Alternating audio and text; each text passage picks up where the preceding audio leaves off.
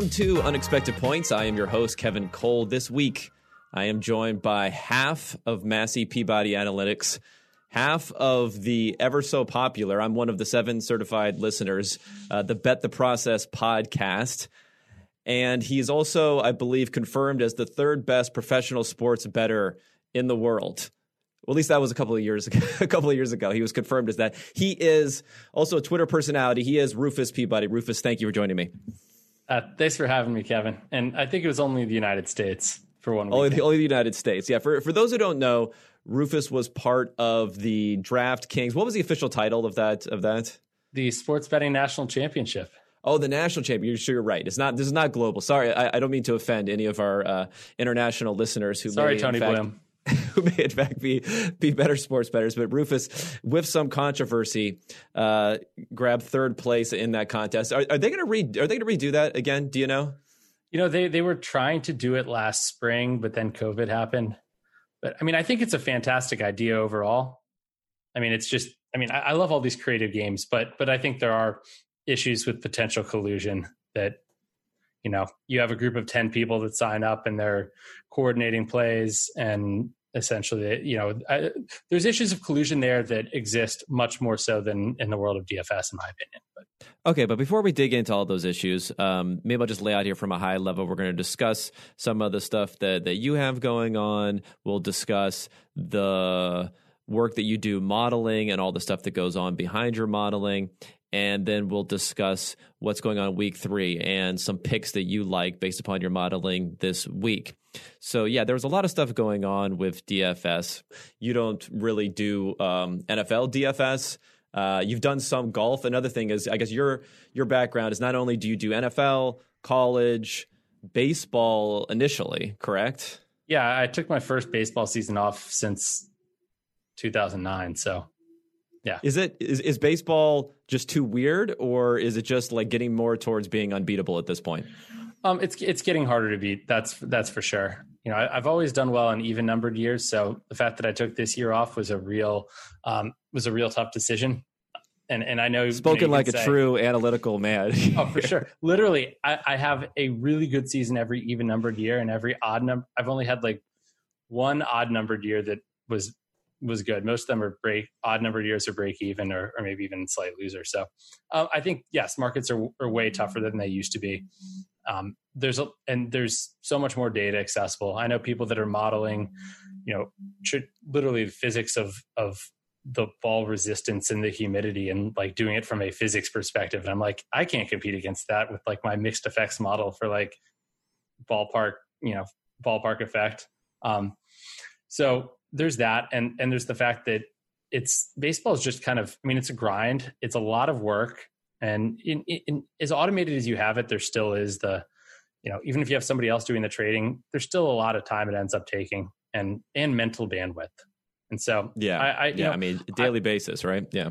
I'm trying to simplify my life, and I say that despite the fact that I have like seven different balls in the air. It feels like professionally right now. Um, so I'm trying to cut out I'm in general trying to cut out things that I feel don't feel like have a long term that don't have long term value to me. Yeah, yeah. Now, where uh, you know something that I wanted to to hit on a little bit, and I don't know where this falls into the ecosystem. How much of it is a concern of of yours, but it's kind of on more on the consumer side, not dealing with the casinos, but then dealing with you know the the the tout industrial complex, I guess you could you could say out there, which is becoming a bigger and bigger thing. You know, affiliate deals are out there everywhere.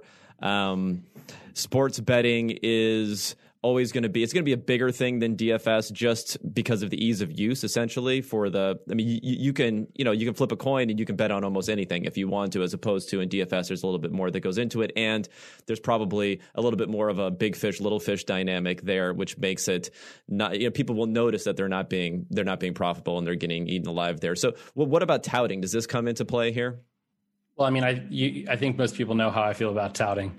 Um, I'm you know I, I'm I'm not a huge fan of touting. Obviously, um, I think it, it, it takes money out. It takes money out of the bettor's hands, sort of out of the ecosystem in a way. I, I think that there will always be touts, unfortunately, just like there will, and there'll always be people willing to buy picks from touts. it's it's just you, you have the same thing in, in the financial world. You have the same thing in cryptocurrency. You have people that are, um, I mean, you have the sort of boiler rooms, if you will, right, in, in the finance world, and people um, selling you know penny stock picks. So um, I think it's a it's a marketing game more than anything else. I think Vegas Daves of the world have taught us that, and people that are are good and you know sly marketers uh, can go a long way there. But you know they still have to they have to live with themselves, um, knowing that they're that they're basically selling um, i mean knowing they're scamming people and i think the best way to handle that the touts is basically to educate people on on, on what um, on, on why why it is that touting in general is is not an enterprise that is generally or it's it's not the avenue that successful sports bettors generally take and the reasons behind that. Um, i mean i always wonder when it comes to this that i mean number one you know it's this type of behavior is prevalent in a lot of different industries maybe not as as naked and out there as it is in, in sports betting. But number two you know for a lot of people sports betting it's entertainment right? Um, yeah. it's it's a way for them to be entertained. And i think in a way you know we you, you might consciously think if i'm signing up for this tout service i am going to win money and that's why i'm doing it. But in a way you might also just be I don't know. You might be enhancing your entertainment in a way by thinking you're going to win. So it's like, wait, wait if you want to enhance your entertainment, you know, why would you? I mean, you could just bet on a team and root for it. That's that that's true. Like, you don't need that's to pay true, somebody else to, to, flip the coin for you. You know, it's, it's, it's, it's like the feeling you're going to somebody else to flip a coin for you. But that's so true. That's true. So I, would argue this. I, I, feel like sports betting is. I think part of the entertainment is. I mean, there's entertainment in having a sweat on on the game. Um, right. It makes it, it, it makes it more fun to watch. I agree with that. Unless it's like a huge huge amount of money, in which case it makes it less fun to watch. But um, but the other thing is, it's a way to sort of test yourself as a sports fan and your knowledge, your perceived knowledge of the game and your theories. And what you know, you can sort of say, "This is what I think is going to happen," and now I'm going to put my money where my mouth is. And I think that's the fun for a lot of people. Yeah, no, no, I, I think that's a good point. I think it also goes to a lot of the discussion around sports and I know you, you, most of your sports betting, pretty much all your sports betting is is is like a model based sports betting, correct? Yeah, although I'll say this yesterday, um, I was watching the Raiders Saints game. I didn't have any action on the game, and at halftime, and and my second half model is kind of I'll say it's broken right now because the NFL's changed up their JSON stuff, and and I haven't managed to download NFL Fast Scraper. I can't even figure out how to download it. Actually, I'm not. I'm not. I'll get user. you in touch with Ben Baldwin um, on that one. Well, I'm just. I'm like how you know. I, I have written. I have a few packages in R, but I'm like how the. I, I'm I'm not the, the most smart person figuring how out how all the aspects of the computer work together and all that stuff. But um, I know my little piece of the forest. But anyway, so I just like literally ran uh, something from an Excel spreadsheet from 2014. I was like, I wonder what what you know this this old artifact of a of a second half model, and I was like, I wonder if it shows an edge. And I was like, you know what? I'll put five thousand on on the under, given that it shows a twenty cent edge, just just for the fun of it, just to watch it. Yeah. Given you know, I was like, yeah, it, it might be break even, but you know, I'll, I'll I'll live a little bit. Yeah, well, I guess my, my point was going to be like you're saying. Ultimately, it's about how do you understand the game, who's going to win or lose. But yet, there's always this discussion between who knows? Like, who knows what's going to happen? And I think in DFS, in football in particular, you know, you, you have to know beyond what a model is going to tell you for things like how many carries someone's going to have. You have to be following the news. You have to be, you know, interpreting what coaches are saying. You have to know in certain circumstances. I don't know if you can really model every aspect of it. Whereas for sports betting, you can. So I guess I'm always trying to put those two things together um, for the NFL and just figure out why is it on a is it just because it's on more of a macro level like a team level that it works so much better than if you're trying to to model out specific players or or, or do you think that's wrong because i know you do props work although normally it's on bigger games no, I mean, I, I think I think models can work for DFS. Um, for proje- I mean, DFS projections are basically the same thing as projections for prop bets. So, I think the notion that models can't work um, I, I, wouldn't necessarily agree with that. I, I, do think that you there are other aspects, though. You're right. I mean, there's qualitative aspects. I think models work at projecting. You know, it's a lot easier to model a guy's yards per catch than it is to model um, his targets. If you know, right. like I mean, like think about Emmanuel Sanders yesterday. you know, you could say, okay, Michael Thomas is out. Is he going to step into that role and be the primary, um, be the number one option? And it turned out no.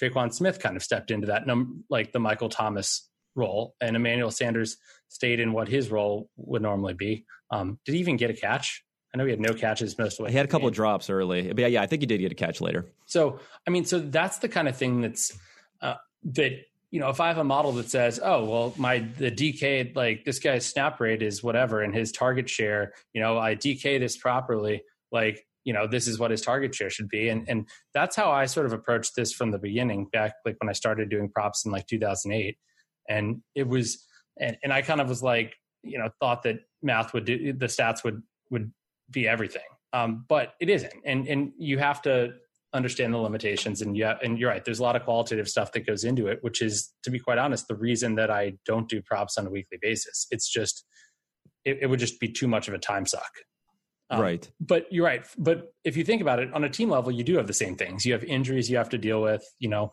the guy's questionable. What's you know you have to put in a put a number or, or maybe you're not actually putting a number on it but you have to try to figure out how much this guy's worth and, and how much um, you know what's the likelihood of him actually playing and being full strength is. And so um, and, and and you know let's say you have a team. I mean here's part of it. I mean a team like the bucks this year or the panthers with um, the panthers have a new coach and a new quarterback the bucks just have a new quarterback where you didn't have the long off season you kind of expect that the, you know a team like that um, is going to get better as the season wears on um, how do you sort of evaluate their performance early in the season given that. Like like my model doesn't hand my model is not equipped to handle that and say, oh yeah, Tampa's going to be getting better. Um, I need to you know essentially mark like upgrade their stuff a little bit more early on just because they're going to be getting better or something like that. So. Well, then how right. would you approach it? I guess what would be the question. I mean, if you don't, if the model's not accounting for it, and the more you start to make mental adjustments based upon these these factors, you could be um, you know, accounting for a lot of noise and other stuff that goes into it too. So I guess that would be the question. Do you do you even or is it safer to not to just look at whatever has the biggest edge, maybe do a sanity check on it and then fire away? I mean, my default is to kind of think most things are noise or, or just to sort of assume they are. I mean, I think the injuries are, are clear um, are, I mean, are clearly different. I think injuries are not noise. Um, but I mean, but a lot of the other stuff, um, yeah, it's a lot harder to quantify. So, but you have you know, a specific it, adjustment in your models for for the quarterback. I do, yeah. And in in the past, the pat the, the two years before this, I, I, had a player model I was running too. I haven't actually run that yet this year. Um, I haven't been able to get the same the same data that I had gotten the previous two years, and I don't want to spend. Uh, uh, yeah, I have a lot going on. I'm I'm a little burned out as it is. I don't want to spend time re-engineering this whole thing. But um, so but but I still we still have the Massey Peabody quarterback rating, but the, the the the problem with that is that it doesn't actually change during the season. So it's it's very hard during like it's very hard to sort of figure out what is quarterback performance and what is team in general, especially when the quarterback. I mean, as as you know, the quarterback is doing a lot of things that don't show up in a box score. He's, you know, potentially getting the team in the right play, um, et cetera, et cetera. So, um, so it's it's better at the beginning of the season, but like you know, when when a team loses a quarterback, I mean, there's, I mean, I have an adjustment for that as well, but it's, I mean, it's not nearly as good as a player like as a sort of, you know, player level model would be. Well, how big of a component is the quarterback rating? I mean, can you can you quantify it versus versus other strength factors which may be you know that i guess if it's not part of the quarterback you don't you don't you don't specifically lay out what those other factors are but the quarterback relative to that other stuff. Yeah i mean the like the quarterback i mean is a huge factor. The question is it's figuring out what's quarterback and what's offense right? You know, what's Tyrod Taylor running the what, what what's Tyrod Taylor and what's the Chargers offense versus what's Justin Herbert, you know. So, I mean, I've done a little bit in, in the research I've done just looking at sort of um at how these sort of I guess both eh, fixed and random effects sort of vary from year to year. Um like I found that you know, I think in general, the off importance the importance of the offense is is about 52% and the importance of the quarterback is about 48%. So the offense means like everybody but the wow. quarterback. I mean, that's just one way of looking at it. That's through a Massey right. Peabody framework. Um, I mean that makes sense. That makes that sense. I, at first, I thought you were check. saying. At first, I thought you were saying forty eight percent of the total 52 percent versus offense defense, and I was oh. like, well, that was to be yeah, okay, all right, that, that's good. That's offense quarterback. But I think, yeah. but but I, I I don't think it, it's obviously not the same for for every team either. I don't think. I think there's mm-hmm. teams, there's systems where a quarterback is much more interchangeable, um, and so it, it's it's. Um, so I mean, that's just kind of broad strokes right there. But then then there's also, I mean, when you add in the coaching, like how much is you know, and I think this year is super interesting seeing seeing uh, Cam Newton in New England now, Ron Rivera in Washington. Um, and then Tom Brady in Tampa, of course, and, and, and how all those parties fare. And it's, I mean, you can't draw too much, much of a conclusion in two games, but, but it's, it, it is, it's just so damn difficult to figure out um, how much coaching, like to quantify the impact of coaching beyond just in terms of, well, it's hard to quantify it in terms of how much a coach impacts what happens on the field because coaches, it's not like, you know, a, a, team playing a different opponent every week. I mean, you have the or you know even quarterback. Well, quarterbacks change teams about as much as coaches, I guess. But um, but it's just, I mean, it's also how the coach. I mean, the coach is, is impact. The coach is impacting the game plan. He's motivating players, and then then the easy thing that we can look at is is his in game analytical decisions, which is what Twitter is you know talks about the most for sure. Andy yeah, Reid's yeah, four I mean, clock management normally you know, Bel- Belichick not calling the timeout when he did last week. I mean, there's always a, a, a there's always it seems like dozens of, of bad analytical decisions each week. But I mean, I still think that's a rather small um, that that's such a small part of the impact a coach has. Yeah, I mean, we can only really see right. We can only really see what's on the field. Even with within what's on the field, it's fairly opaque how much the coach is actually influencing it, and these these um, strategic decisions, which in some ways maybe the coach shouldn't even be responsible like fully responsible for in the first place. Um, like you said timeout time management uh, fourth down decisions um, decisions on whether to fake a punt is something that often it's the coach the head coach making this making the decision which is a little bit strange in, in my opinion. Um, so yeah all those different things are what we see and what we harp on but we don't we, we can't see the other things not only from a strategic standpoint whether an offensive or defensive coach but the management and, and, and those sorts of things. We've tried to quantify coaching a little bit more by looking at um, the grading versus the results of the players, how much help a quarterback has, how well the receivers are grading. And I guess if you can consistently juice the results above and beyond what you'd expect based upon where the players are graded, we we, we start to factor some of that, that in. But again, you know, these are these are staffs of 20 different coaches. So exactly right. who to assign it to, we don't know, right? Yeah. Yeah. How, how much of New England is Josh McDaniels versus how much is Bill Belichick on the offense? And I mean, I think you have a lot of teams hiring New England. A lot of teams have hired people from the New England coaching staff in hopes that that some of it wasn't Bill Belichick, some of it was the assistant coaching, and found out that maybe that wasn't the case. Or yeah, we see that coaching tree to being a head coach has not done very well. Yeah, I mean, a lot of ways. I mean, I think we see it with the Coach of the Year award every single year that um, I mean, I call it like the positive variance award because coaching is is opaque. We don't we can't see what's going on. So therefore, things we can't explain, things that happen we can't explain, they cannot be random. Like we, we can't think, oh, they're they're just random, which that they are a lot of times. So we have to assign it to something, and then it just kind of just filters down to the coach in a lot of circumstances. Yeah, I, I completely agree with that. It's but I mean, if you figure out how to how to you know assign credit to the coach relative to the offensive coordinator relative to the organizational philosophy.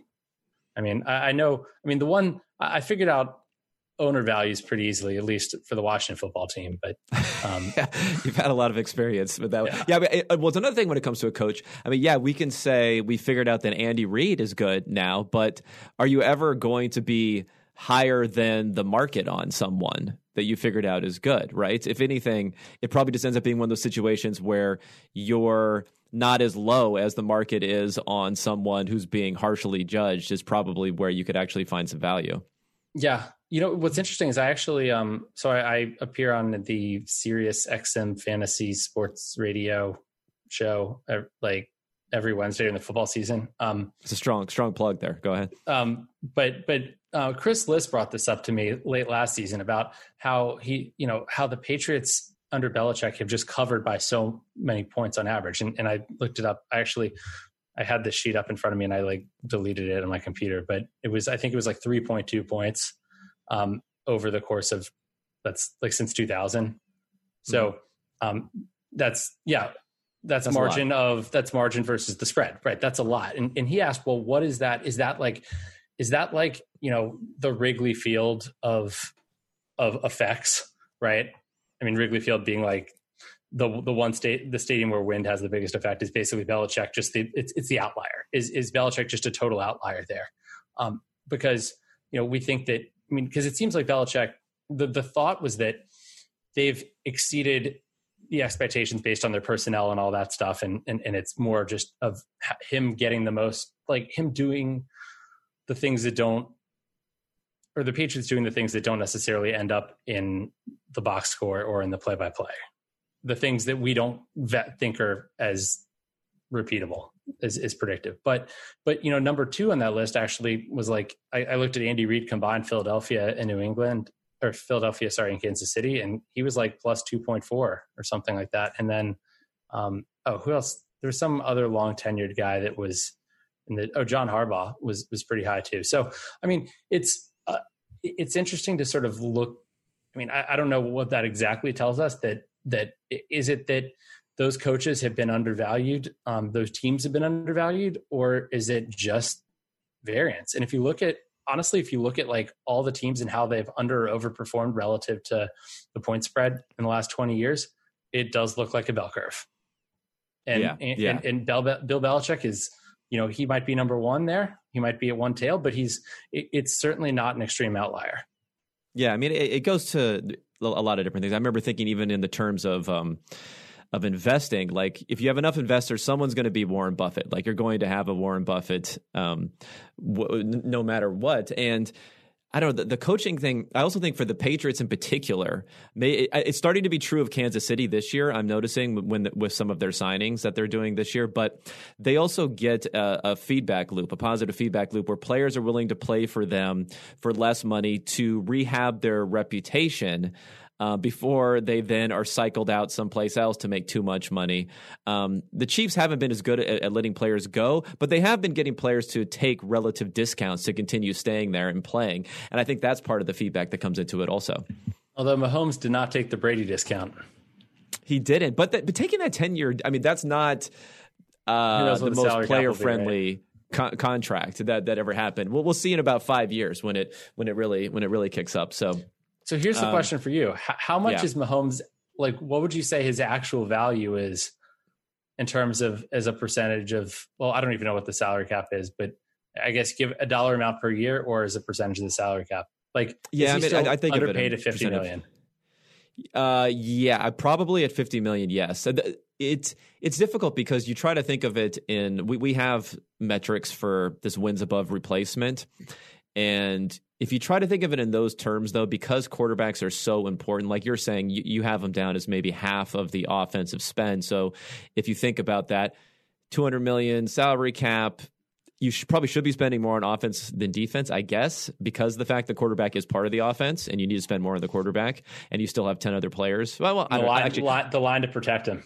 Yeah, and the line, the line to protect him. So, you know, you're going to get a number around 50 from there, but I do think the, the, number that you would that you could model for it becomes very difficult because then you have to be able to fit in all these other players at the same at the same time. And that's when um, if you're just trying to isolate the quarterback and what they're worth you're going to get some number like 80 million dollars.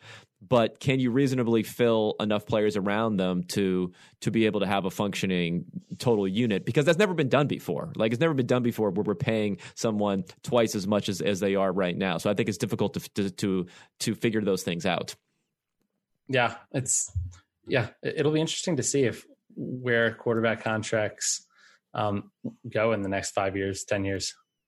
Yeah, I mean that they should be going higher. I guess the, the the the franchise tag always has a an effect of, of keeping things a little bit lower. Um, but there is more proportionally going to quarterback slightly versus versus other positions.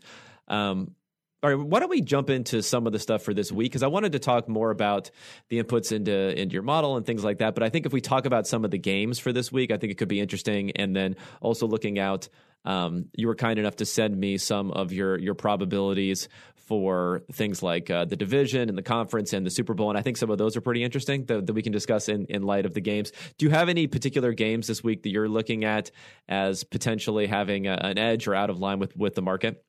Yeah, I, I, don't have as much as many as I did, or as, as Jeff Ma would say, as fewer as I did um, last week. I um, I'm, I'm, actually not sure if these lines are still where I had them noted at yesterday. We uh, my my we we, we the Saints our, the Saints may not be at the same yesterday. at the same level, but yeah. No, so wait, did you think the Saints played a bad game yesterday? I think Drew Brees played a bad game, and I think the Defense was a pretty good. bad game. I mean, the thing was, it was one of these games where Carr had outstanding efficiency, and that um, Raiders offense had outstanding efficiency. And at least according to our numbers, he didn't grade particularly well. So I don't know what that means. I, I would put that then there's at least a chance that the defense uh, was was part of the reason. I, I had the the Saints grading six points better than the Raiders. I actually have the Saints rating improving as a result of the game which sounds now, what do you think? But, what, what do you think? What do you think the internals are saying for that? I, I, have my game grades in front of me, and I'm looking. Okay, I, I, have a few things that I just highlight almost just to sort of see them, like just so I can understand um, kind of why a little bit. Like I, I just, I right. mean, I have turnover margin there, which doesn't impact the game grades very that much, but um, because it's based on what's predictive. But penalty yards differential I put down there just is a way of trying to understand the differences between the actual score and the game grades. Um, New Orleans was penalized 116 yards more than the Raiders. Mm-hmm. That's a lot of yards. That is a lot. That's a, a lot of yards. And they, you know, they I, I have them as they were 94th percentile on on offensive yards per play, whereas Raiders were 24th, and this is opponent adjusted. Um, you know, they were opponent adjusted and home field adjusted. They were they were better on offense than the Raiders were in play success. Mm-hmm. And they, you know, they were, I'll tell you where they were worse scoring efficiency. They, they, they were just not good at convert, you know, turning into points because, because of all those penalty yards. That's a big part. And the turnovers. Well, the, the Drew Brees, I mean, there was each team had one turnover, I guess it was, right? Yeah. Yeah. I mean, fumbled, I think, but well, it's interesting you say that because the play success thing, I, I, would assume that the Saints generally are a team that has a high success rate relative to any sort of like a, a efficiency metric, um, like a yards per play or something like, like slightly. I think th- these first couple games, it's been it's been extremely so because he's not he's been very i mean i just looked at the, today he's about 20 percentage points lower in his completion percentage on passes more than five yards down the field than usual but he's been just as good on the short stuff and they've been very good running the ball also yeah Kamara had a it seemed like had a good game i haven't actually looked at the numbers this is just I mean, I can't give you the raw numbers, but I mean, but just from watching the game, it, it seemed like they're they were. They, I mean, they their running game was was effective, but when you're in second and twenty six a lot, it's it's a little harder. Yeah, yeah. Well, what what about then? Logically, since this this Saints game, they're playing on Sunday Night Football against the Packers. I believe that.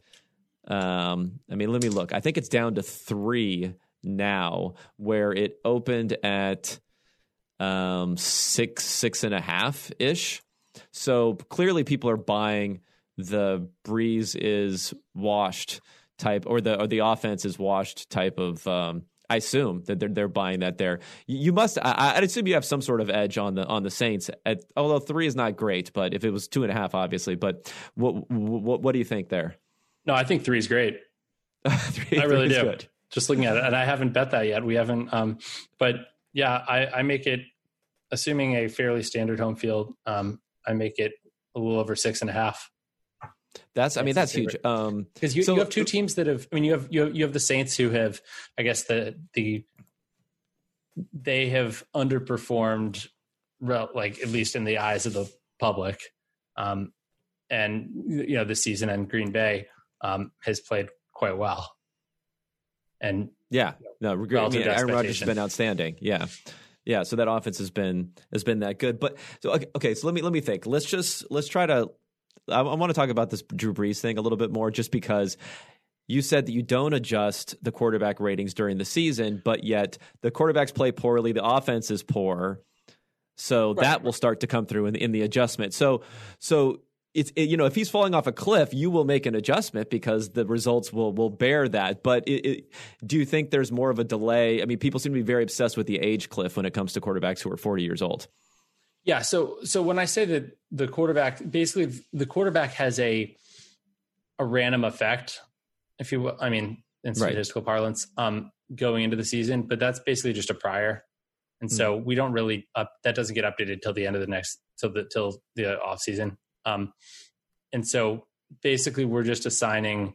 Uh, I mean, it doesn't essentially matter whether it's the team or quarterback during the season, which is why it, it, it does make it harder to adjust to um, to quarterback changes to injuries, which is why the player model was very useful there. But um, but the New Orleans' rating will move, and what I guess all I'm saying is that it's we're not assigning any of the blame to the quarterback. It's what we should probably do at this point is say, okay, well, let's give it 50% to the quarterback, 50% to to the um, to the rest of the team. But in some cases, um, you know, it might it, that still isn't right either. Um, right. Yeah. Yeah. Uh, so so so New Orleans' rating is is going to be changing, and it, it's just identifying what is team and what's quarterback is is what we're we don't do well in season. So. Um, what was the question again? no, no, that was that was basically it about about this too. So yeah, they, I thought that was an obvious one when I looked at it. I looked at the numbers that you sent over. I mean, even being still seeing them as a as a favorite or a near favorite uh, to win to win the Super Bowl, whereas I'm looking now and I'm seeing, um, yeah, go ahead. Oh, I remember it was the age cliff. You mentioned the age, the cliff. age cliff. Yeah, it yeah. is so hard to figure that out um, because it's not something gradual. And I mean, modeling aging is difficult with the, the survivorship bias in general. I mean, it's not right. that. I mean, if you literally, if you ran a linear regression on quarterback performance, you know, with um, on age, um, with age as a right hand side variable, you would basically say, oh well, quarterbacks always get better as they get older, um, which is just because survivorship bias, right? I mean, it's it's the better players, better quarterbacks end up playing till they're older, um, which is why you would never model it that way. But um, but at the same time, it is also, you know, it's hard because if you if you just if you do, let's say you do like a like a fixed effect essentially, where you you're just looking at modeling within the quarterback, which is traditionally um, one way of of figuring out age effects, right? You're looking, you're controlling for the player and looking at the changes with that arc within the player.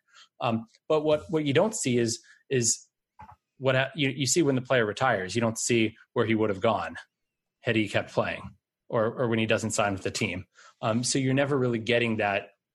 Um, you're not really able to model that sort of fall off, steep fall off, because generally those players don't get to play long enough um, you know, if you're struggling, you're basically going to be gone at that point. You're not going to get to continue. Um, and then it also makes it hard to integrate if you, if you do something like that where you're just looking within the quarterback. I mean, how do you integrate like a prior of how well the guy was before? Um, you know, how do you deal with a rookie, right? And that how yeah. the rookie's going to improve or decline. So you have to. I mean, it's it's a challenging it's a challenging modeling problem, and there's not a, like at least from what I can tell and from what professors I've talked to have said. There's not, I mean, there, there, it's not like there's like, oh yeah, this is the one way to do it right. You know? Yeah. It's, it's kind of, yeah, no, yeah. I mean, a lot, I've seen a lot of people with a similar sort of thought and theory where we we recognize the age cliff because they don't get a chance to come out of the of the dive. I mean, for instance, uh, an example I like to use is is Philip Rivers. You know, he's been better the last couple of seasons when he supposedly in his you know he's supposedly at an age cliff each each year than he was back in 2012. So if he had this 2012 really bad year when he's 37 years old instead of when he's 30 years old, then he might never play again. Um, but he just doesn't have that chance to to rebound there. So is that is that kind of what you're what you're getting at also for there? Exactly. So you're not actually modeling the decline. You're just saying, oh well, he just you know he flattened out and then stopped Right. Right. Okay. So yeah, I mean, I'm interested. I was after week one on the Saints. I was thinking, you know, we have this long we were talking about Brady versus Brees, and I was thinking, well, you know, Brady wasn't really pretty, wasn't really good all of last season. Brees just had one bad performance. So I was a little bit more skeptical that he was falling off. Now it's getting, it's getting a little bit, a little bit harder. But it's it's good to hear that that you are um, maybe not seeing as, as much of a fall off or, or as or more skeptical for that one. Is there any anything else that jumps out at you for the week? Well, well, first off, I'll say the problem is the fact that yeah. I just have Drew Brees rated too highly. I mean, it's just if it's just the way the like it comes out. I mean, because as you said, the aging curve, like I mean, it's you know, we like to think of it as all gradual, but generally there is a bit of a cliff, and it's until you hit that. I mean, like how people we we thought Aaron Rodgers was on the downside of it, and look at how he's come out of the gates this year. So, I mean, not that I'm drawing any conclusions from two games, but um, but but I think I am too high on Drew Brees. But they have another comp. They have another quarterback. I, I was thinking, when is it Jameis time um, in New Orleans? If, I, am I'm, I'm fascinated by this love for Jameis across the the internet because I felt like um, maybe maybe about a year and a half ago, two years ago, everyone was so down on him. And all he's done is continue to be the same player. He is basically the same player every single year, but the opinions on him have, have jumped around a decent a decent amount. He's always been an above average to average efficiency player with lots of highs and lots of lows, but yet every year people seem to have a different opinion about him. Well, it's the turnovers, right? I mean, right. he forces balls. I mean, sometimes he just has boneheaded decisions, but when you force the ball down the field a lot, you're going to have more interceptions. Whereas, like, I mean, Brady managed to minimize interceptions for so many years because he made just a ton of throws that safer throws. So yeah, yeah. Um, I mean, I also think he had really horrible defense for a while too. I remember seeing, I remember seeing like how well his team would win, his probability of winning based upon how many points his offense was scoring or how well he was throwing the ball, an efficiency metric. He was just much lower than some other guys like Marcus Mariota who came at the same time, um, just because the defense and the defense started to get good uh, last year.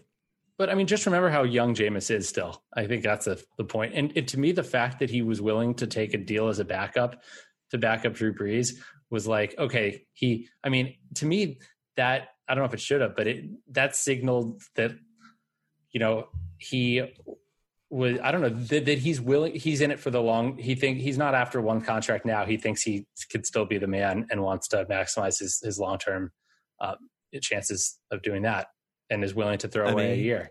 And, and he also good. had LASIK. Skinny, skinny Jameis now. LASIK Jameis. Jameis can see now. LASIK, LASIK Jameis, now, skinny Jameis. Yeah. I mean, although now that his the unis he's throwing to won't be bright orange. I mean, I think that kind of helped. that, that that that helped him. That that allowed him to at least be competent um, most of the time. But uh, yeah, you asked I hope you're building games. this Sorry. into your model. Yeah, no, I keep, no. I let's, keep getting us off topic. I'm I'm really no. It's an interesting. That. So what? So let's look at what else we got here. Well, you know, okay, maybe I want to talk about one game here. I want to. I'll be interested to see what you have to say about the Colts and the Jets, if only because the Jets um, I don't have your updated power ratings, although I do have some updated information that you sent me. But I was surprised that the Jets were not near the bottom because that's where they are interpreted to be um, I mean, I think you might be lower on teams like the like the Dolphins. So anyway, so it, we're talking about the ten and a half point favorite. The the Colts are versus the Jets, and I also thought of the Jets because you mentioned this whole young thing, and, and Sam Darnold is extremely young. So what well, what you say about the Jets uh, in this game, and just generally, should they be viewed as the worst team in the NFL? Should they be? No, they shouldn't be viewed as the worst team in the NFL. I don't believe. Um, I think I have the worst team as. Hold on not the Jets. It's going to be the Washington football team. okay. And then Cincinnati That's just a safe assumption, that, just yeah. to keep them there at all times. Yeah. I still have the Jets, and this is going to sound ridiculous. Like you're, you're just going to laugh at me. I, I think they are number 22. I mean, it's well, it depends on like how the curve, how the distribution goes here. Like, I could see there being is there not much of a difference between twenty two and 32 or is there or does it really start to widen out on that point? Because no, then, like, then it'll sound more ridiculous. Like five points better than the reds the the, football, the football team. Five points better than the football team. Like that seems ridiculous. I think the, the the issue is I, I was higher well the issue is a that that it's not this is a team level not a player level so we're not you're not adjusting mm-hmm. for the um the departures like Jamal Adams, the COVID, well, the um, the opt outs. Um, who was um, who did they lose to, to opt out? C.J. Mosley. There you go. I knew it was an important linebacker. Yeah. Um, and so he didn't play much last year though either. No, he but didn't. yeah. he didn't. Um, but I, I was I, I was pretty high on the the Jets going into the season. I had you know futures on them um, over for wins. I actually thought they would be like close to an eight win team, and so I think part of it is just the fact that like two games aren't going to move the needle that that much, and so they're um, yes they've gone down, but um, no they haven't. Well, gone an, down an interesting Oh wait, wait, hold on, wait, wait. Ah, I was my, my number for them was they were 22nd going into the season. That makes way more sense. okay, I was looking at the wrong tab. Okay, now they are 24.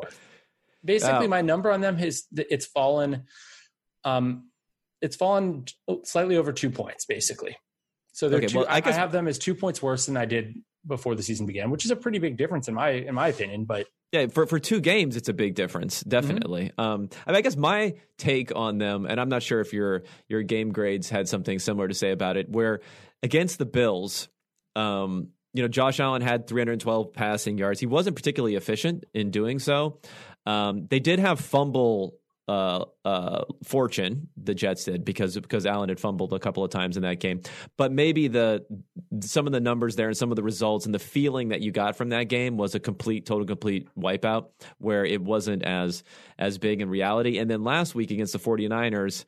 Well, I mean, first of all, facing the Bills and the 49ers is not exactly an easy schedule to start the season, too. But True. then last week against the 49ers, um, I haven't looked at all the plays, but I wonder uh, on a success rate basis, the 49ers may not have been as strong as they were just generally because they had those they had some big plays. They had some huge scores in that in that game. well, okay, so so that'll when you say efficiency, you're talking about yards per play, right? Yeah, So- yeah, yeah. Although I don't know why, like, why do we, why do people refer to that as efficiency? That doesn't, that seems more like, like, I don't know. I think of like I would think like play success is more efficiency, but anyway, Well, it's Um, like how much are you squeezing out of every play? Like the total amount that you're squeezing out of every play, I would say. Okay. okay.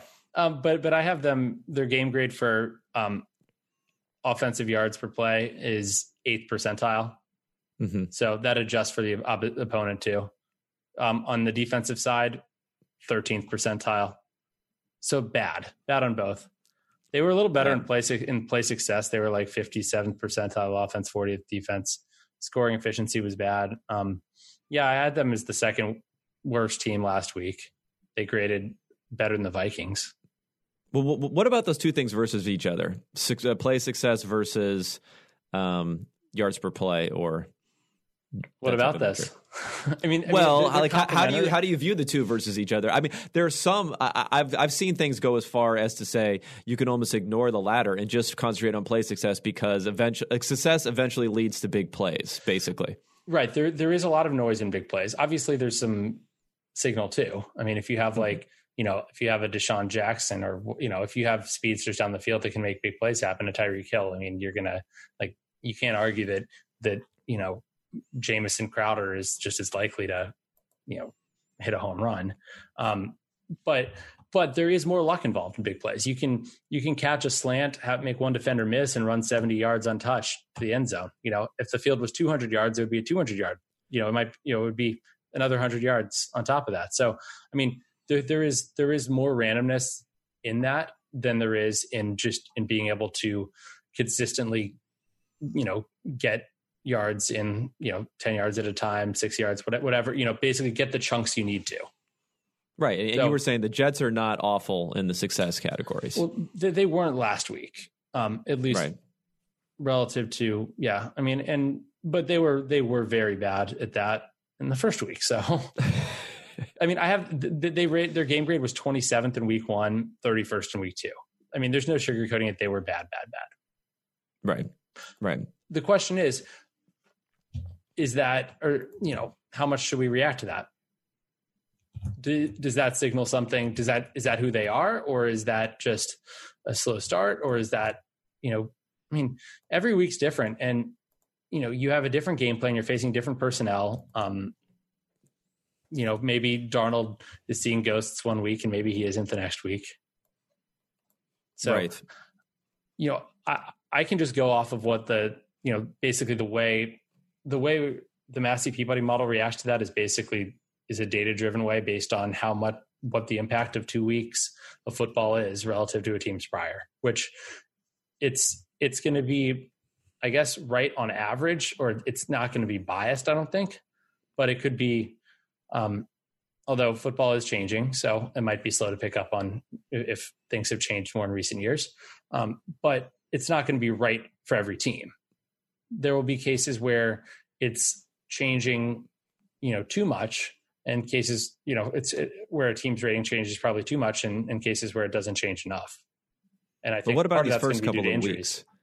What about these first couple of weeks? Um, is it built with some sort of decay where the fir- I don't know, does the first week have the largest effect on the prior versus the second week and so on, or or not? Well, I, I mean, more recent weeks are valued more always. So week two matters okay. more than week one, and when we're week thirteen, week twelve is going to matter a lot more than week one will.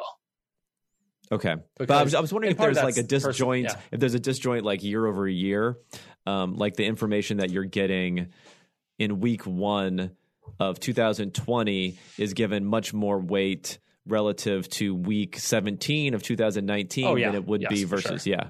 Okay. So, so the way I do it, I don't even. It's not like I'm valuing a week last season in there. Like that's baked into the prior. It's already regressed. The prior is is a combination of you know previous seasons as well as um, you know in different in in different areas of the game um, and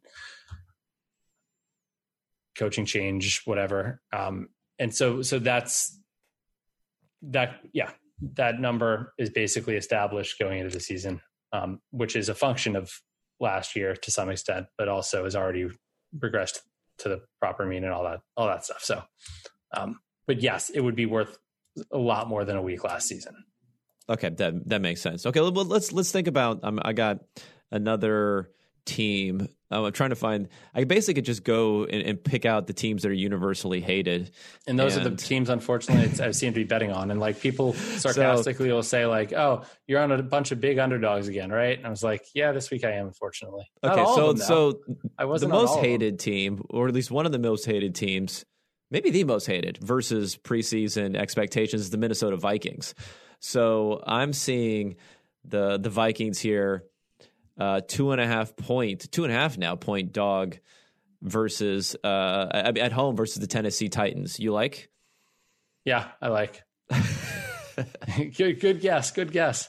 They, I actually thought they played well week one, um, and so they, you know, they lost, but I thought they played very well on offense. They weren't good on defense, but you know, they they negative one in turnover margin. Um, but I had them week one, 96th percentile for offensive yards, 6% for sixth percentility for defensive yards. Basically, they were they were a top offensive team and a bottom defensive team, but I still had them as the number ten, the the tenth best game grade. Um, oh, excuse me, that's the eighth best, no, tenth best game grade. Um, week one, um, dead last last week though. Like okay, last. so going back to week one, so this I think this is an interesting point where this is where your model is probably going to be um, off versus perception. So in that game, it was kind of back and forth early. The Packers then took a big lead. Um, Kirk Cousins then I even made a joke about the fact that you know once win probability was less than five percent, he becomes you know he's becoming Superman, and and, and he he played very well down the stretch to to give them offensive efficiency. The question would be I know you. I believe you downweight gar, quote unquote garbage time. So the, the, this is more of a general question than about the specific game, but like, what is garbage time? There's a lot of disagreement with that because number one, if if you just base it on win probability, I think there's some problems with that because I don't think teams actually change their behavior until like the fourth or third quarter, even if the win probability is really, really low early in the game. And number two is, is it 5%? Is it 2%? Is it 1%? I, I have a feeling it's much lower than what people think garbage time really is. But do, do you have any idea? I mean, do, can, can you yeah. quantify some of that stuff? So we use well, man, I feel like I'm going to give away a lot here. But well, okay, you don't, you don't, don't have to give away. No, no, anything, I, I, don't mind doing it because I'm like yeah. NFL is not as much of a priority to me now. Um, yeah. I'm, I'm, more focused just on golf at this point, and and so, um, but but I use essentially a function um, that is based off of, um, it's based off off of the leverage of a situation. So, um, which is a function of win probability. So if if um, so, the higher the leverage, well, okay, okay. So I- the less it time there is left one. in it's a a game. sigmoidal logistic. It caps Okay. at one. Yeah. The less time, it, it's a combination of time remaining and, um, yeah, it'll be yeah, time remaining and score differential essentially. But because those inform win probability and leverage. Leverage being the the difference. You know, it's a sta- it's it's it's looking at the difference between the best possible outcome on the drive and the worst possible outcome, um, and and then standardizing that so the average situation's a one, right? So, um, so basically, it's it's I don't I don't make any decision there. It's it's a gradual thing. It obviously like it, it's it if you look at what this function looks like, it the parameters of it it drops off big time at, at a point. But um, I, I can't speak to where the Minnesota game like hit on that exactly. Um, but I'm sure. Okay, I mean, I mean, j- j- just to get an idea. I mean, well, like I said, we don't have to get the exact numbers, but so here's in that game, it was twenty. It was like I said, it was fairly close early, and then it was twenty nine to ten with um right at the end of the third quarter. So going into the fourth quarter, it was twenty nine to ten, and that's when the Vikings ran on. They, scored touchdowns on three straight possessions. Unfortunately, they gave up another two touchdowns to the to the Packers, so it didn't matter. But those are touchdowns that, in the minds of fans, were being discounted because they were thinking it's already 29-10, um, but with a full quarter left and a 19 point lead.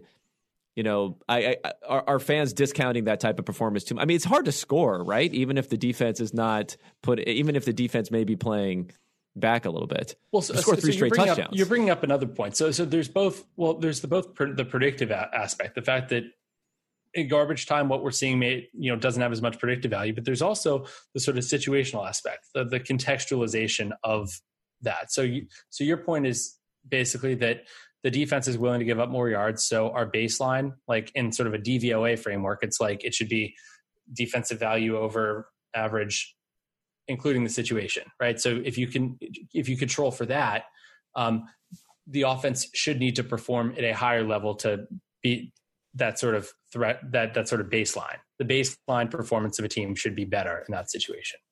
Um, Right. And so, I mean, I, I agree with that. I haven't, um, I don't, to be quite honest, I, I, I have something related to that in there. I'm not sure. Um, you also have, well, I, I'm not sure exactly um, I'm not sure exactly how much weight that actually has or how much I, I, don't think the difference was as big as I thought, but I mean at the same time you're gonna have um I mean you also I mean there's there's different game scripts too where where the other where where a team that's behind a bunch sometimes will just sort of kind of pack it in and just you know say let's just get out of here and run it and just take the loss, right? So Yeah, yeah. I mean, I guess it was my intuition, and it seems like at least when it comes to the Vikings, it might back up the fact that um, you know we, people have a tendency just to view these things kind of through like a, a binary framework. So it's it's those three touchdowns are almost meaningless in people's minds for how well the Vikings played that game. Um, whereas would say your they model is not going to see that. Yeah, right. I mean, yeah, there's a certain point where where the amount of signal drops off. right. for sure. So, but but there is some signal there for sure. I, I would I would I would say. I mean, just and maybe yeah. I mean, being able to move the ball. is- I mean, it, it's isn't that what Russell Wilson has done for in the fourth quarter? Like every you know every game it seems like in previous years. Like hey, Seahawks fall behind. Ooh, Russell Wilson passes. yeah, Now last the year Seahawks get back into the game. So last, year, last year in particular. Well, okay. So another thing about this matchup, um, I'm interested also in Ryan Tannehill a lot because he CPOE. was. He's, he's he's a completion percentage over expectation king. He was also, I mean, just if you look at to like uh, expected points added metric, he was number one in that metric too. Um, he didn't have a lot of attempts because he didn't he didn't start the season, but he was number one there. He was the highest graded quarterback from a clean pocket. He basically did everything right when he had a, he had a substantial resume of mediocrity coming into that. So so his I- I, prior coming disagree into with the, that. I thought I always loved him in Miami. I don't know why, but I always thought well, he was a breakout candidate for like seven straight years. But, I was always um, high on yeah. those. Dol- I was I was high on the Tannehill Dolphins for whatever reason. Um, for for a year or two there when they were like, this was when they were on the cusp of the playoffs. I think did they make the playoffs one of those years? Oh, they, I think they made it a couple different years. Yeah, Yeah, they they Maybe, like 10 outperformed and their six. they outperformed their um the the internals um, a, a lot of the time to to get into the playoffs a couple of different times. Well, Tannehill um, was but I'm just play success guy. I mean, he was great at dinking yes. and dunking, but not getting yes. explosive plays. That was the yeah. I mean, he had um, wasn't good. I mean, he had Gase. He, he, had Gase for a couple of for a couple of years. Actually, his most successful year was Adam Gase's first year there, which bolstered his his reputation, which is kind of weird to see in advance. But he also had um, who was it? Mike Sherman before that. It was like a dink and dunk type of uh, type of coach be- before that. But anyway, I, I guess my point on on Tannehill is maybe your model was higher on Tannehill anyway, but however you viewed him, it was a huge step up last year. So, so I, I, I kind of want to know his prior going into this season. How much does it look like last year's Tannehill? How much does it look like uh, average quarterback Tannehill? Which is how I would frame him. But if in a play success basis, you're right. He might have been like 65th percentile as opposed to being uh, 50th percentile. So, I mean, going into the season, it looks like or, or, actually right now I should say out of relative to the other quarterbacks, I have him as the number 12 quarterback just in the okay, which basically is the fixed effect going into the season. So um, that sounds fair. What yeah. would be interesting to know actually is is you're right where I had him last year, where his fixed effect was last year, and how much this one year moved it up. I mean, I think that I'm going to try to pull that up really quickly while we um, continue talking. But I mean, I'm I, actually I a big quarterback is fairly deep supporter. too. I mean, I'm a like going into the season. I um let's see.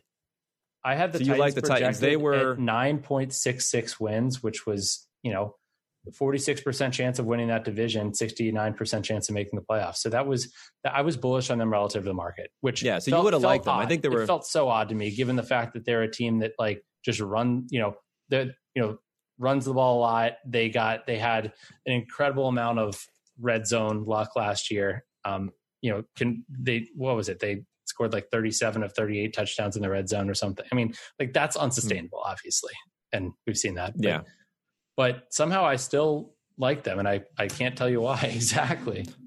Well, I think it's probably because um, I mean, this is why it's good to model these things out, right? I mean, I, I was joking that I could like every hated team. I, I could pick every hated team on here, and you're going to like them. But the thing is, um, even for someone like like the Titans, they fit the the archetype for someone you would think would be overvalued because of what they did last year.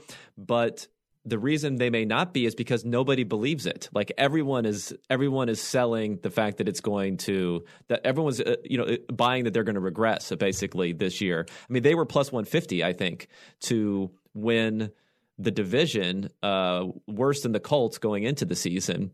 So yeah, nobody was buying. I mean, they were buying Philip Rivers and the Colts over. They were buying this magical season from the from the Titans. Yeah, I I I was very anti Indy, um, or anti Philip Rivers, I guess, or Indy. I'm not sure which. It's hard. It's hard well, to figure out, as I said. But by the way, so so I had Tannehill as an improvement of 0.95 points um, in term from from la- where he was last year. So that was how much it affected his his sort of random effect there. Um, but so right. that's I mean, big. I, yeah, it is. It is. I mean, he went from. I mean, if it's point, so you're saying point nine, so a point a game. Yeah, a point a game better. So, but I had him go like last season before he before he actually set on the field for the tight set on the field. That's not the right way to say it, right? Before he stepped, stepped on the, field. field. You don't set on the field. Before he stepped on the field for the Titans, um, he was just barely below average, 0.17 points. Okay. And although average depends on the week and who the other quarterbacks are. Like if we're comparing to David Blough, below whatever, um, and nobody the knows. other guys the the. I think it's blow, but nobody knows. Jeff for sure. and Duck Hodges. It's a little bit different than you know week six or something when you actually had healthier guys. So actually, yeah, um, actually Mariota was still on the field for them week six, I think. Oh no! So uh, okay, so actually, it's an improvement of more than a point um, if relative to a regular quarterback stable. I mean that that's big. I guess if you think about it, um, I don't know. I mean, if you believe the, and I think it's pretty good. The point differential to like thirty points per win, so a point a game is maybe like half a win better or something like that for for the season. So I think that's that's that's fairly significant. I'm I'm interested in this injury angle because I thought of Tannehill for a second because he was like I said he was if, if you step back even a couple more years, he probably would have been a bit higher because he had a really poor last couple of years in in Miami. And then it reminds me of Cam Newton. 2018, he I think people kind of overplay how good he looked in 2018, but he did look good the beginning half of the season. He had the problems. He stopped running the ball. That continued through 2018. Um, the beginning of 2019 is pretty similar. There was not much going on. Now he's he's different. He's just I mean he's running the ball more than he ever has now. He's been more efficient than he ever has. So so how does that play into the the Patriots? Because I see the Patriots here are six point favorites against the Raiders, but it sounds like you didn't like the the Raiders' performance last week that much anyway. No, so, but I'm. So what do you think? So the, the the funny thing is, I actually like the Raiders more than the market a little bit um, going into the the year and going into the game. I actually, if I had gun in my head, I would have bet the Raiders um, against the Saints. I didn't. It wasn't a big enough edge to bet, so I didn't. But but I so interestingly looking, I just pulled up the you know the the rating on Cam Newton, um, the Massey Peabody um, quarterback number going into 2019, and and Newton was a half a point above average as a quarterback. Um, whereas now I have him a half a point below average. So uh, going into this season, so last last year was was not his friend in terms of that. Um, and by the way, we we've tried to make the quarterback number um, a little bit more um, quick to react, I guess, because uh, in the past, like what's funny is if you like you could take a more longer time horizon, and it tends to actually be a little fit a little better. But I mean, I think that that's, um, I think that in today's day and age, it feels like things change a little more quickly. So, um, so, but but New England's rating is still fairly high. Um, relatively speaking, I guess, just due to the fact that they had such a great defense last year, and and again, um, you know, not have like not factoring the injuries is is definitely a, a down, downside there. Or I shouldn't and say injuries in there the, too. That's what yeah, I meant. Yeah, yeah, I meant the opt outs. So um, I, I make the Patriots a two point nine point favorite. So okay, so it's six. So that's that's that's significant. Six? Wow. Okay, so that's a pretty big difference. Um, they have a, a, higher home field advantage this coming week um, with with the travel situation there. Um, so, but you know, I see like you know, I think ESPN's FPI has it like near six also. So I think that, six and a half now. So yeah, it's, that's, it's, that's that's that's the fact that I'm a little higher on the Raiders. No, I think I remember. Uh, you know, I don't know if it was last season or two seasons ago, but I think it was two seasons ago when the Raiders were really god awful. That you were consistently higher on them, and I think I was consistently higher on them too because they had like a high play success uh, type of metric with the way the Derek Derek Carr Derek Carr actually hasn't been as bad as what people think. Derek Carr gets so much flack, and he seems like a pretty good quarterback. Yeah, I mean, yeah, but, but he just does things. He doesn't throw the ball deep when people want him to, and then it ends up being uh, people send highlights all over. Uh, you know, people send Twitter clips about about him checking down, and then it becomes a meme. Yeah, but what's interesting here is that I wasn't low on New England to begin the season. Um, and it's just the fact that the market has said, okay, Cam Newton is is the Cam Newton of old. Like, right. This Maybe is better. a much right. This is a much bigger difference. This is better than Tom Brady was last year for sure. Um, this and and so they're adjusting New England rating a lot more than they would if New England had the same. You know, if it was let's say um, any other quarterback, or or let's say if Tom Brady started the year with New England and played this way for two weeks, you wouldn't see the same adjustment. Although you wouldn't have seen New England probably as low as they were to begin the season as well. So I think the the whole point there is that Cam Newton was a big unknown, and and now we're seeing what Belichick's been able to do, and, and Josh McDaniels have been able to do with them. And in a way, it's no. sort of we're seeing okay victory for the Patriots coaching staff being able to uh, being able to really maximize Cam Newton and victory for Cam Newton being healthy. So now, did you remember if um, before the season started? I mean, now the Bills are two and zero, oh and the Patriots are one and one, so it kind of skews things when I'm looking at some of your numbers to tell what you may have thought preseason. But uh, I mean, yeah, I can find. I can the, find. The like, markets were really high for every. The markets were really high on the Patriots for most of the offseason. They were almost co-equals to the to the Bills. Mm-hmm. Um, so it sounds like you might have been lower on them. Well, so okay, so going into the season, I had New England as the favorite to win the division. Or oh, you did. Okay, they had a well, they they had the plurality well, the defense of, we talked about. They had, the, they had a plurality of percentages. Right. They were yeah. uh, right. they were thirty four. I forgot about your Jets love. Your Jets your Jets love also comes into that. Yeah, literally. Okay, it was Patriots eight point thirty five wins, Bills eight point one seven, Jets seven point nine five, Dolphins. Oh, you must have 5.6. loved the Jets then preseason. Yeah. Yeah, I'm not the only one. Apparently, they they had gotten some love. I think Football Outsiders had them in the set like over seven, like seven and a half, maybe.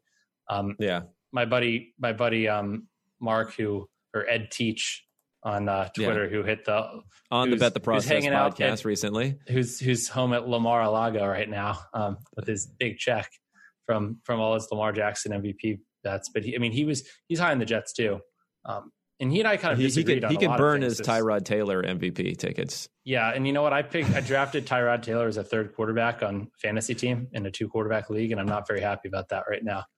Yeah. And and and I and I, I might have played, you know, given I might have played one. I bet one Tyrod Taylor. I think at DraftKings at 150 to one. I think they only took like twenty dollars though. So it'd be, it's almost better that he doesn't win because I would just regret not if he won and I only bet 20 on it. That that would that would be more sad than anything. But yeah, so um, but New England. So now um, they, they were 34% to win the division going into the year. I actually only have them at 38% now. So I have them up to an 8.7 win projection. Um, and, but it's the Bills that have taken the big leap. They're at 9.4 and 51% to win the division. Right. And they- the- they- the they beat up on two- going down. Well, yeah, maybe, maybe I give them too much credit for, for steamrolling the Jets because I thought the Jets were not a, weren't going to be pushovers as much, but that'll change. The good thing about that is that'll change as we get more information on the Jets. So that win won't look as good for the Bills if the Jets continue to play poorly, but I'm hoping the Jets don't because it'll cost me money. okay. Well, let's. uh, I'm interested also on this whole quarterback versus team Tom Brady question. So why don't we flip over to the Buccaneers, who are six point favorites at the Denver Broncos. Um, traditionally, Broncos have, I think, has been a tough place to play early in the season. At least that's what the the the, the numbers come out come out to. Um, and that that effect you figure is not going to be as diluted um, as a crowd noise effect because the altitude is the altitude, no matter what, uh, no matter what's happening there. So, so w- w- what do you think about this? And I guess Driskel comes into it, but I'm not sure Driskel is that much of a downgrade from Really? Drew Lock. I mean, presu- presumably, presumably, uh, uh, no, I'm talking about in a model based sort of system. I think people are very high on Drew Lock, but he was a second round pick. He was he was okay last year. So, so maybe you're right. Maybe it is a bigger discount than I think, but um, I'm not sure what the downgrade was. Um, versus what how people were viewing this game beforehand. But anyway, what what do you think about this game? Well, first off, I have it as a two and a half point downgrade, but part of that is, I mean, for the the, the team level, Massey Peabody. Um, part of the reason though is that I actually do have a um, a an adjustment for like part of the factor in quarterback rating is is this person replacing an injured starter because I assume that I you know otherwise I would get you know there's situations where I'd have a quarterback rated higher than a backup possibly rated higher than a starter which can be Right. you know that that can happen sometimes but in general you tend to think that the coaching staff knows better than you do about who, who's going to give them the best chance to win although you know I think we've learned that the Driscoll coaching staff probably isn't uh, isn't necessarily seen as being a starter quality guy, but yeah, No. So he gets he I mean so basically there's a downgrade there just given the fact that like he's he's rated lower than he would be rated if he had started the season as Denver's starter if they decided he's who they wanted to be their starting quarterback without any injury. So which you know obviously that's not like quote unquote right. I mean that's but it's trying to add information that it, it's adding information that that does improve projections though. Um, and it makes sense because we know that the start, you know, we know that you know the coaches know stuff that we don't um so i make that line right where the market is i make it um well i make it tampa minus 6.3 okay, so so that's close there. Do you know what? Can you parse out like the home field advantage there, and do you have any feelings about the home field advantage discussion? It seems like there hasn't been that much of a of a difference in people's minds. uh, i mean it's hard to tell with two weeks you can't really tell anything True. i mean i agree Yeah. that the altitude is a thing but i mean part of that i I don't know how much is real versus perception um and i don't know like i don't know when tampa's going to be getting to denver if they'll be there for five days if they'll be there for two days i think that probably does make a difference the time to acclimate so um I mean, I remember when I actually explored home field effects to try to see if there are persistent differences relative to expectation, and the expectation includes like travel distance and stuff like that. Um, this was I looked at this probably this is five years ago, and I found that like the Ravens were the greatest, but but I also found that any of these home field advantages, just if you look at the distribution in general of like error quote error in home field, like the difference between what it should have been if, for an, for a normal team based on the travel circumstances and what it actually was.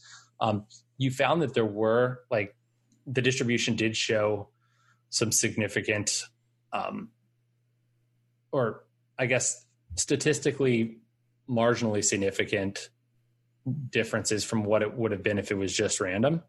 But the funny thing is, if you looked at it forward, like if you, you, no matter how you broke it up into chunks, if you said, okay, let's look at, let's look at it over, the, you know, the period of 2007 to 2010 and how that predicts 2011, you know, and then look at, you know, 2008 to 2011 and how that predicts 2012, et cetera, et cetera, you found absolutely no predictive value for the home field. So, um, but that said, I do believe there probably is something to Denver. I mean, I think it, that's it's it's kind of an edge case because they do there is one there is something that should fundamentally change it, right? And that's the fact that you know the the elevation um, and the fact that it it is a lot harder if you're to deal with the conditioning aspects. So, um, but I, I make the home field number right now. I'm I'm basically just going across the board saying home field is 85 percent of what it would have been I mean, and, and I'm looking and saying, you know, in this case, I'd be like, okay, you know what? I'm going to bump it a little bit probably manually um,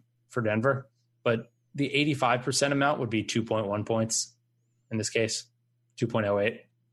How do you think it's being priced in the market versus the 85%?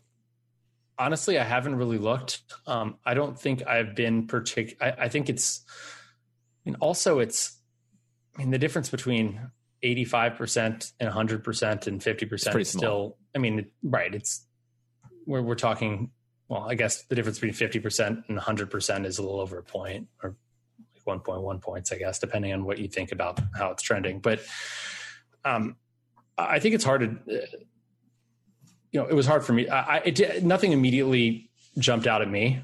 So uh, i seem to have bets on both home and road teams Personally, okay. I, I, was about, expecting that there would be more edge to home teams because I thought that home field advantage would probably be stronger than most people, given the fact that I tend to think less comes from um, from like the crowd and and more comes from familiarity with the stadium and being in that you know sleeping sleeping in your you know sleeping in your bed at night and having your routine and knowing you know all that stuff.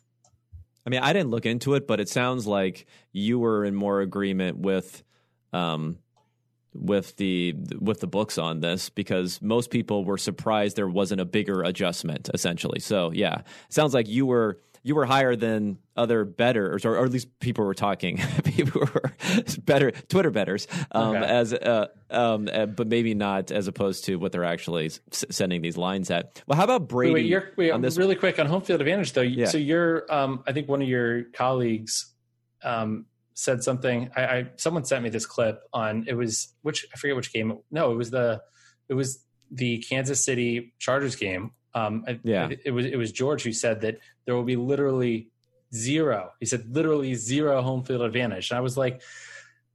I mean, I, I was you like, know, a little. Is that you, a data driven take? Because I hope that's not a data driven take. Otherwise, no, like, no, I don't think I was like, maybe I've been using the wrong. You know, maybe I shouldn't be buying the Pro Football Focus. No, I mean, no, I, I, think be, that was a hot uh, take, right? But that was that was definitely a hot take. Okay. Literally zero means maybe less than usual. That's maybe, how you translate. Percent less than usual. yeah, exactly. Okay. Not, yeah, maybe slightly less is how you translate those things. Um, well, what about Brady? I'm interested in Brady versus Jameis. Since everyone was so high on Jameis, it was was it a definitive upgrade for I, for your prior? Personally, I don't think so. Um, in terms of what do my numbers say?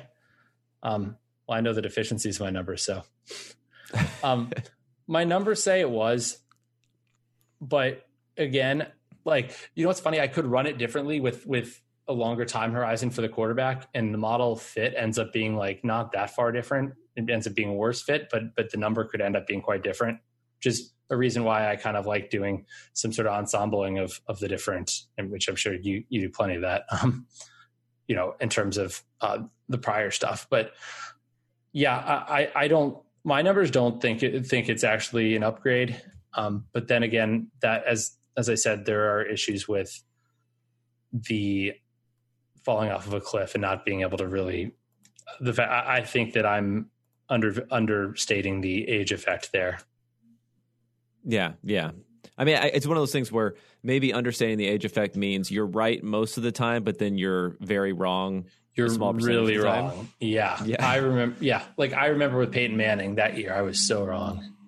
Yeah, 20, it's like yeah, 2015 Peyton Manning was was not good. Yeah, not good. it's almost um, like okay, there's two different states. There's like continues to play pretty normally and like ceases to exist as an NFL quarterback. Right. And it's yeah, like which yeah. it's like a it's like a Markov like it's like which one does which which bucket does he fall into?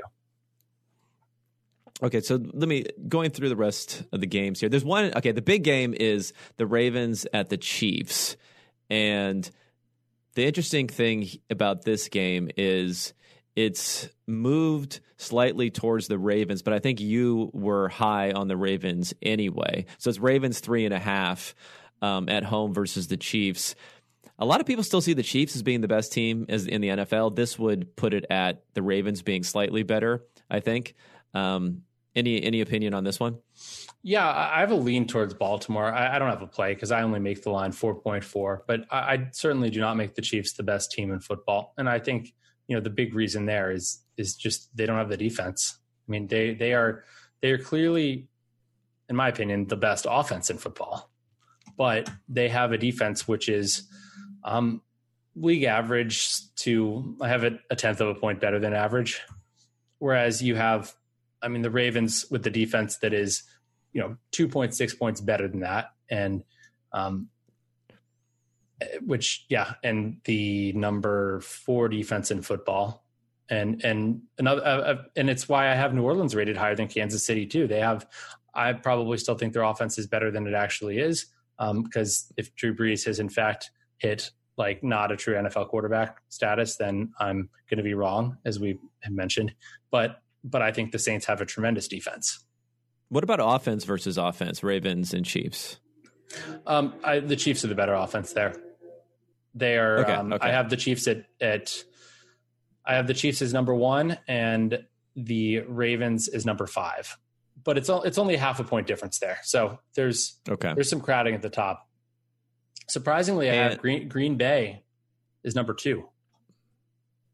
So far this season, they've been pretty no, strong, but Green. I just rate their. I just think that they have a god awful defense, or their defense is. I mean, my numbers on their defense is like it's a well, it is not it is back third yeah, I mean, it was so. the same thing we're talking about with the the you, like you saw week one as being a poor performance, whereas most people probably uh, kind of kind of ignored that. Um, sure. For Mahomes, now, do you have him as being the best quarterback or the most valuable quarterback in the NFL? And if so, by how much? I don't. Um, but then again, Ooh, that's hot. This is spicy. Well, no, I mean, well, I think he is, and and I yeah. think any rational person probably thinks it's him or Russell Wilson or Lamar Jackson, not Drew Brees.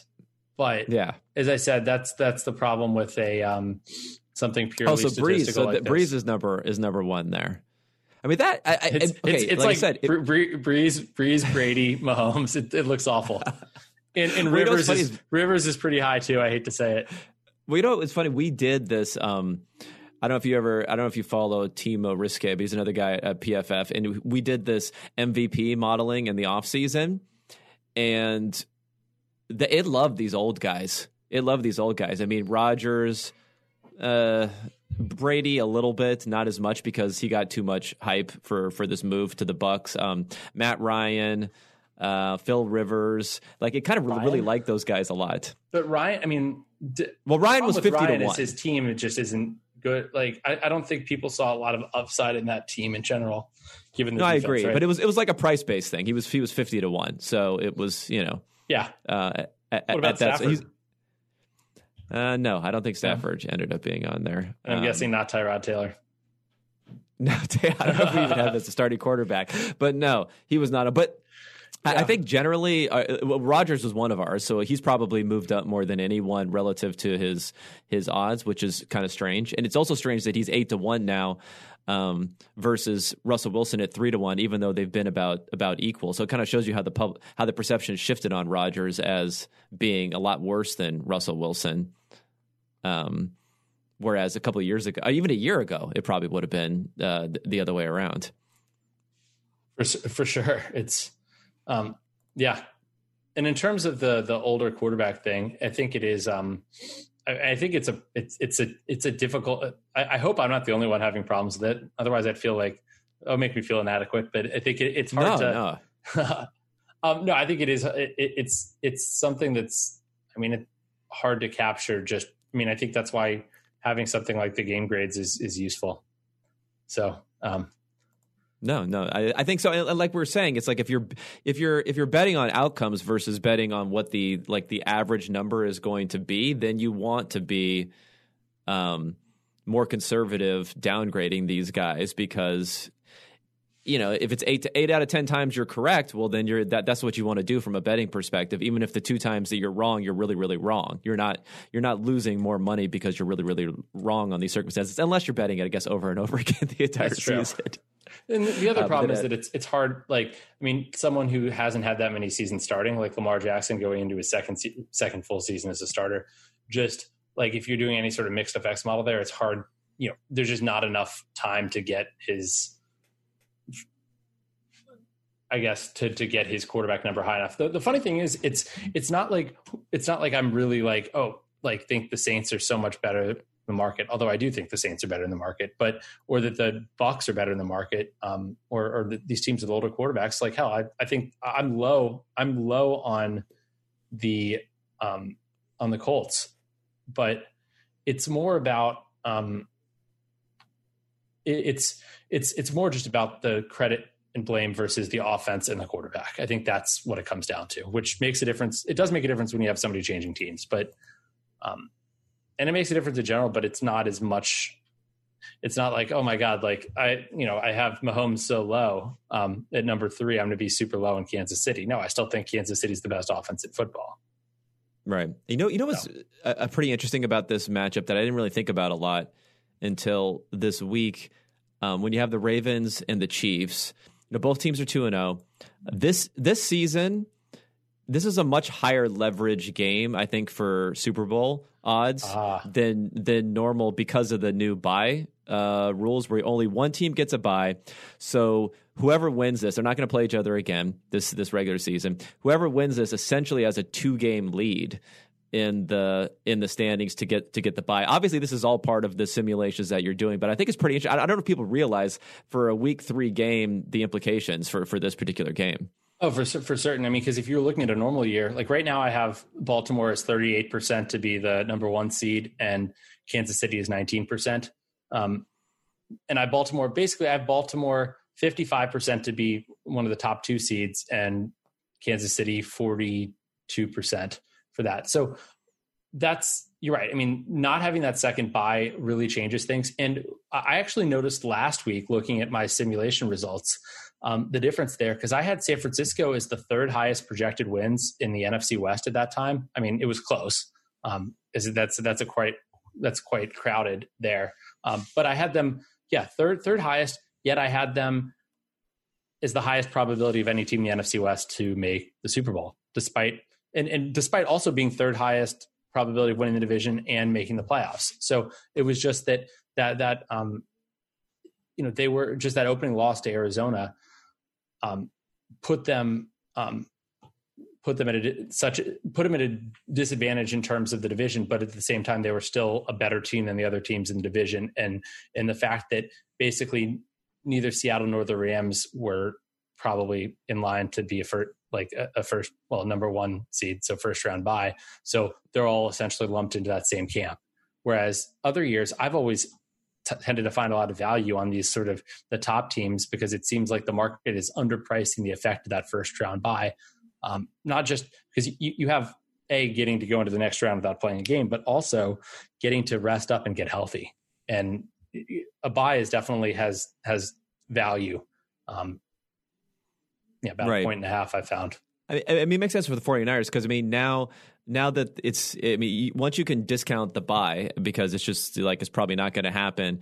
Um, the new playoff system then helps them in a way because an extra team gets in, so they can they can still get in. Um, they have an easier path to getting into the playoffs, I guess, even if they're behind every team in their own division. Exactly, like the talented team that kind of just fights and gets in, um, has a had a has a chance, um, or, or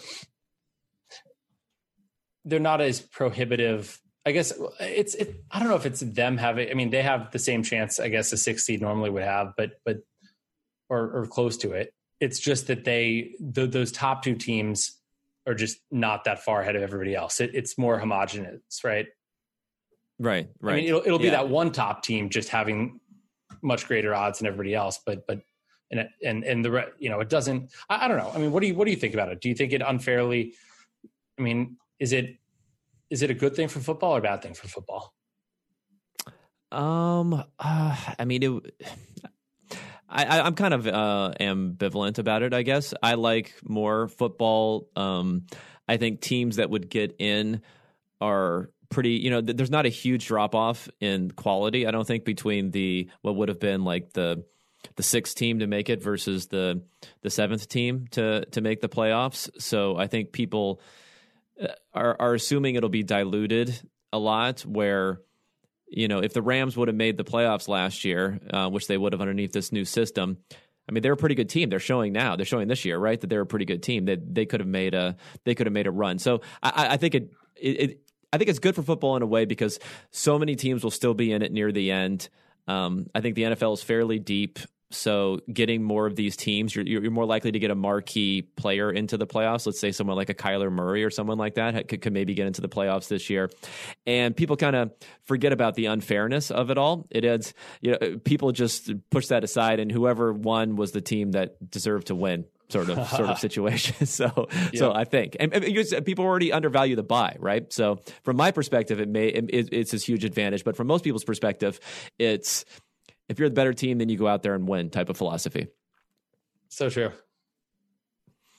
All right, Rufus. Well, I think you know I've taken so much of your time here. I appreciate. We really went into a lot of detail here. You, you brought us behind the curtain. For, for well, Kevin, I, I really for, enjoyed it. Like it's it's it's really fun to talk to you about this stuff. Yeah, no, it was great. Um, and uh, if anyone wants to hear more of this, Bet the Process is the podcast. Uh, like I said, I'm a listener. Uh, you guys do it once a week, you and you and Jeff, uh, th- through the season. I really enjoyed the off season stuff that you guys had too, and, and bringing some some guests on there. So that that, that was great. Um, love hearing perspective there. And like I said before, you can follow Rufus on Twitter at Rufus Peabody. And thank you so much for taking the time, man. Hey, thanks for having me.